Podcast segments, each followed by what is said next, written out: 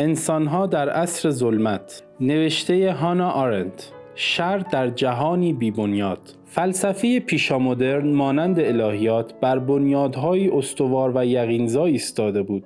همان گونه که زلزله لیسبون اعتماد آدمی را به زمین جایگاه تمدن بشری از میان برد فلسفه مدرن نیز بنیادهای سختاندیشه سنتی را لرزاند. بیان که بتواند یا بخواهد بنیادهایی به همان سختی و قطعیت آوری را جایگزین کند. چالش اصلی اندیشه فلسفی مدرن بازاندیشی در مقوله ها و مفاهیم کهن جابجا کردن چارچوب مسائل قدیم و در انداختن پرسش هایی تازه است در جهانی که بنیاد گذاشتن بنیاد یا ناممکن می نماید یا غیر ضروری در عصر قدیم به ویژه دین با ستون های ستبری که تکیگاه ایده ها و انگاره های خود می کرد به آدمی مجال می‌داد که به رنج زیستن در این جهان معنا بخشد. مراد کارل مارک از دین افیون مردم است آن نبود که دین ماده مخدر برای نیرنگ زدن به ذهن و جان آدمی است. مارکس رنج کشیدن به هیچ توجیهی را فاقد معنا و مشروعیت می‌دانست و باور داشت در دوران قدیم دین به رنج کشیدن آدمی در جهان و در نتیجه به خود جهان معنا و مشروعیت میبخشید. مارکس نوشت دین نظریه عمومی این جهان است. دانشنامه آن منطق آن در صورتی همه پسند.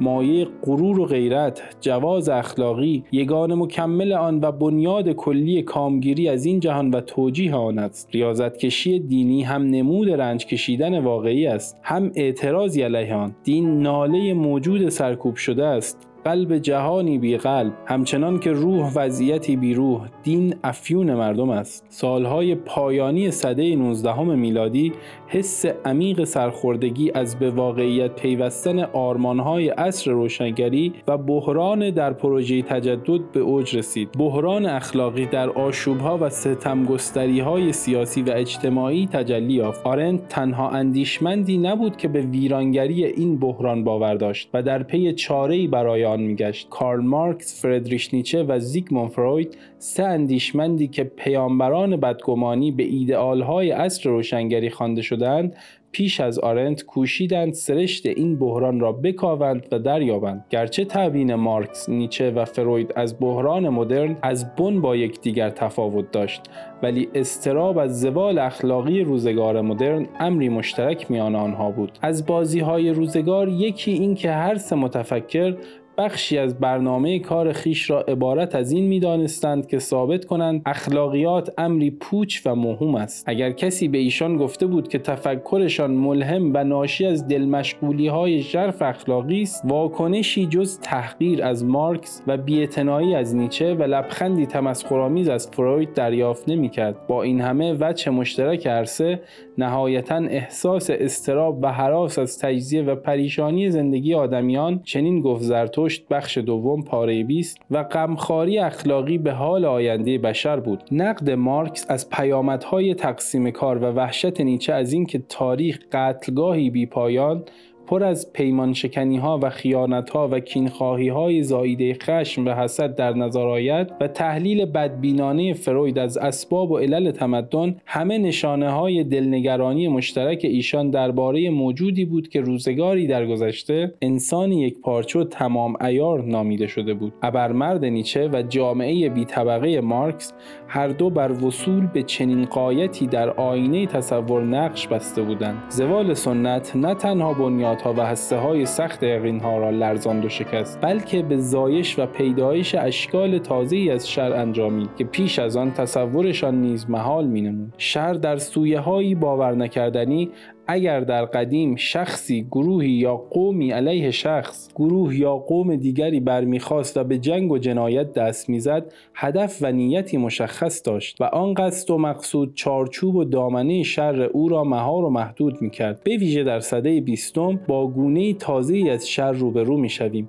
که نه تنها مهار ناپذیر است که به دشواری می‌توان دریافت که چرا و با چه انگیزه انبوهی از انسانها در اعمال خشونت علیه دیگران شرکت می‌کنند. جنگ ها و جنایت ها و خشونت هایی که در آن قربانی کننده حتی قربانی خود را نمی‌شناسد و قربانیان موجوداتی بیهویت و بی صورت به نظر می آیند که تنها باید به دست موجودات بیهویت و صورت دیگر از میان بروند. ولی مگر گذشتگان تنها نبودند یا همه توانایی اندیشیدن داشتند؟ روشن است که نه ترس از تنهایی امری تازه است نه اندیشیدن کار همگان. چه چیز در تنهایی حراسی و نااندیشندگی صده بیستم وجود داشت که به پیدایش نظامهای سراسر تازه توتالیتر انجامید؟ از نظر آرنت آنچه تازه بود فروپاشی سنت نظام ارزشها و عرف و آداب آن بود. در دوران مدرن انسان به مقاک موقعیت دشوار و یکسر جدیدی پرتاب شد که باید خود نظام ارزشهایش را می ساخت. انسانهای بدکار و درون تیره همیشه وجود داشتند اما اقتدار نهادها و نمادها و ارزشهای سنت تا اندازه انان شر را در دست داشت و نمیگذاشت دامنه آن به حدی گسترده شود که در اتحاد جماهیر شوروی یا آلمان هیتلری دیدیم. سنت زمینه درک مشترک انسانها بود. همان درک مشترکی که برای سیاست و سیاست ورزیدن ضروری است. نابودی سنت سیاست را بحران کرد. مرجعیت دین و مشروعیت دستگاه های حقوقی کهن زوال یافت و به جای آن چیزی پدید نیامد که مایه درک مشترک آدمیان باشد. وقتی سنت به مسابه بنیاد فضای مشترک میان آدمیان از میان رفت انسان مدرن بیریشه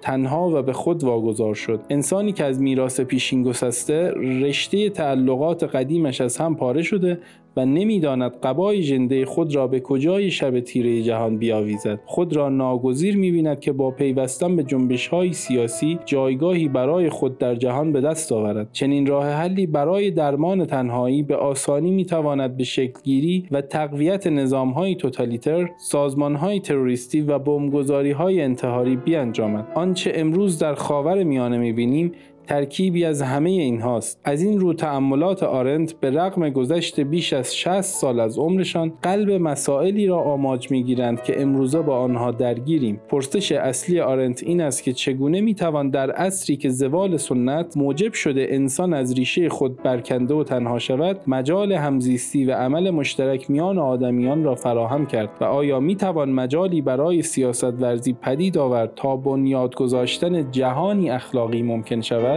همان گونه که پیشتر آمد پیوند اخلاق و سیاست خواستگاهی یونانی و به طور خاص ارسطویی دارد و آرنت با ارجاع به این سنت فلسفی بود که نظریه خود را صورتبندی کرد. در بحث مسئله های اخلاقی مهمترین دل مشغولی ارسطو به دست دادن راهنمایی برای قانونگذاران بود. قانون ستون مهمی برای سقف سیاست و زندگی در دولت شهر بود. واپسین اثر افلاتون نیز قوانین بود. برای افلاتون و ارسطو قانون ابزار اصلی برای تحقق اهداف دولت شهر به شمار می آمد. آنگونه که بعضی شارحان ارسطو گفتند در بحث ارتباط میان اخلاق و سیاست سه مسئله مهم برای ارسطو اهمیت داشت. نخست آموزش، دوم چندگانه بودن نظامهای سیاسی که توصیه نوع واحدی از آموزش را در آنها دشوار می کند و سرانجام پرهیز از نسبیت گرایی با باور به اصول مطلقی که معنا و معیار خوب و بد را تعیین می کنند و قانونگذار را قادر می سازند که تشخیص دهد کدام یک از نظامهای سیاسی ممکن یا موجود از مشروعیت بهرهمند است. چهل سال از درگذشت هانا آرنت می گذرد او در دانشگاه های ماربورگ و هایدلبرگ فلسفه خواند و در مهمترین دوره آفرینش فکریش در درگیر تعمل در هولناکترین تجربه روزگار خود شد. ظهور نظام هایی که او آنها را توتالیتر خواند تا بر نو بودن و تمایزشان از نظام های دیکتاتوری و خودکامه سنتی تاکید گذارد. آرنت در 27 سالگی آلمان را ترک کرد. سرزمینی که رفتار حکومت وقتش به ویژه با ساکنان یهودی مناطق تحت کنترل آن از خاطره تاریخ زدودنی نیست. وی 32 سال خارج از زادگاهش زیست و 24 سال واپسین عمرش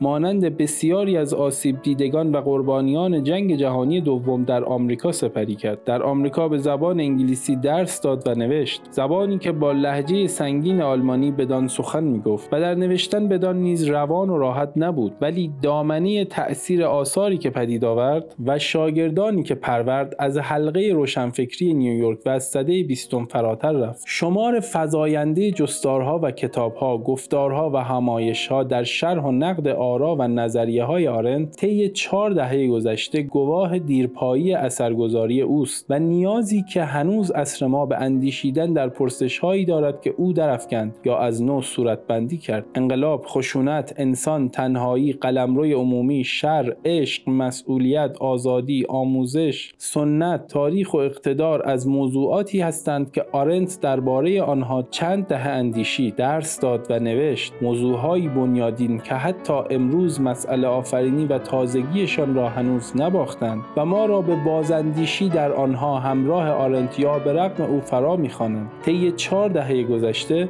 خوانندگان فارسی زبان این اقبال را داشتند که برخی از آثار مهم آرنت را با برگردان استادان زبردست ترجمه بخوانند. برگردان فارسی این کتاب نیز گامی کوچک برای افزودن شوق خوانندگان آرنت به تأمل بیشتر در آرای او و نگریستن در احوال امروز ما از چشمانداز مفاهیم و نظریه هایی که او پرورد. هر یک از بخش های این کتاب درباره شخصی است که همه جز لسینگ در سده بیستم میزیستند. در عصر ظلمت آرنت نشان می‌دهد که این انسان ها گرچه در عصر ظلمت میزیستند بدان تن در ندادند. گویا آرنت جستارهای این کتاب را برای امید بخشیدن به همه کسانی نوشته که ممکن است روزگاری در عصر ظلمت گرفتار شوند در این جستارها سخن گوهرین آرنت آن است که زادن و زیستن در عصر ظلمت شاید دست سرنوشت باشد ولی نوع رویارویی با آن به انتخاب هر شخص بستگی دارد. زیستن در هیچ عصری هر چند ظلمانی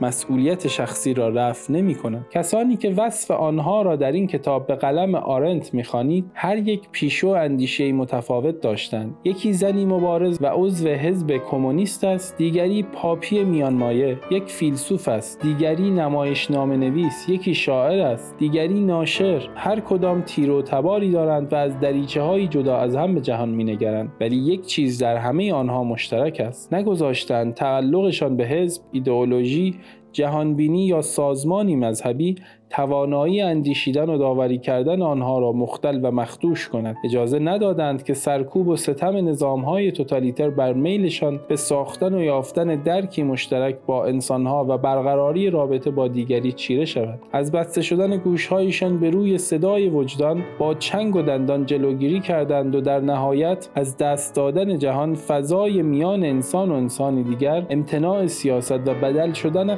قلمرو عمومی به کویری ارعابگر را تهدیدی بنیادین نه تنها برای اخلاق که برای انسانیت انسان یافتند. نمونه هایی که آرنت در این جستارها برمیشمرد گواهانی روشن بر امکان زنده ماندن انسانیت انسان در عصر ظلمتند. عصر ظلمت به خودی خود نومیدی را توجیه نمی کند یأس زمانی سایه سنگین خود را همه جا می گسترد که انسانها مرعوب و مغلوب آن شده و از تکاپو و تلاش برای احیای سیاست و بازسازی قلمرو عمومی دست شسته باشند برای ارتباط با ما آیدی صوفی underline کاپل را در اینستاگرام جستجو کنید.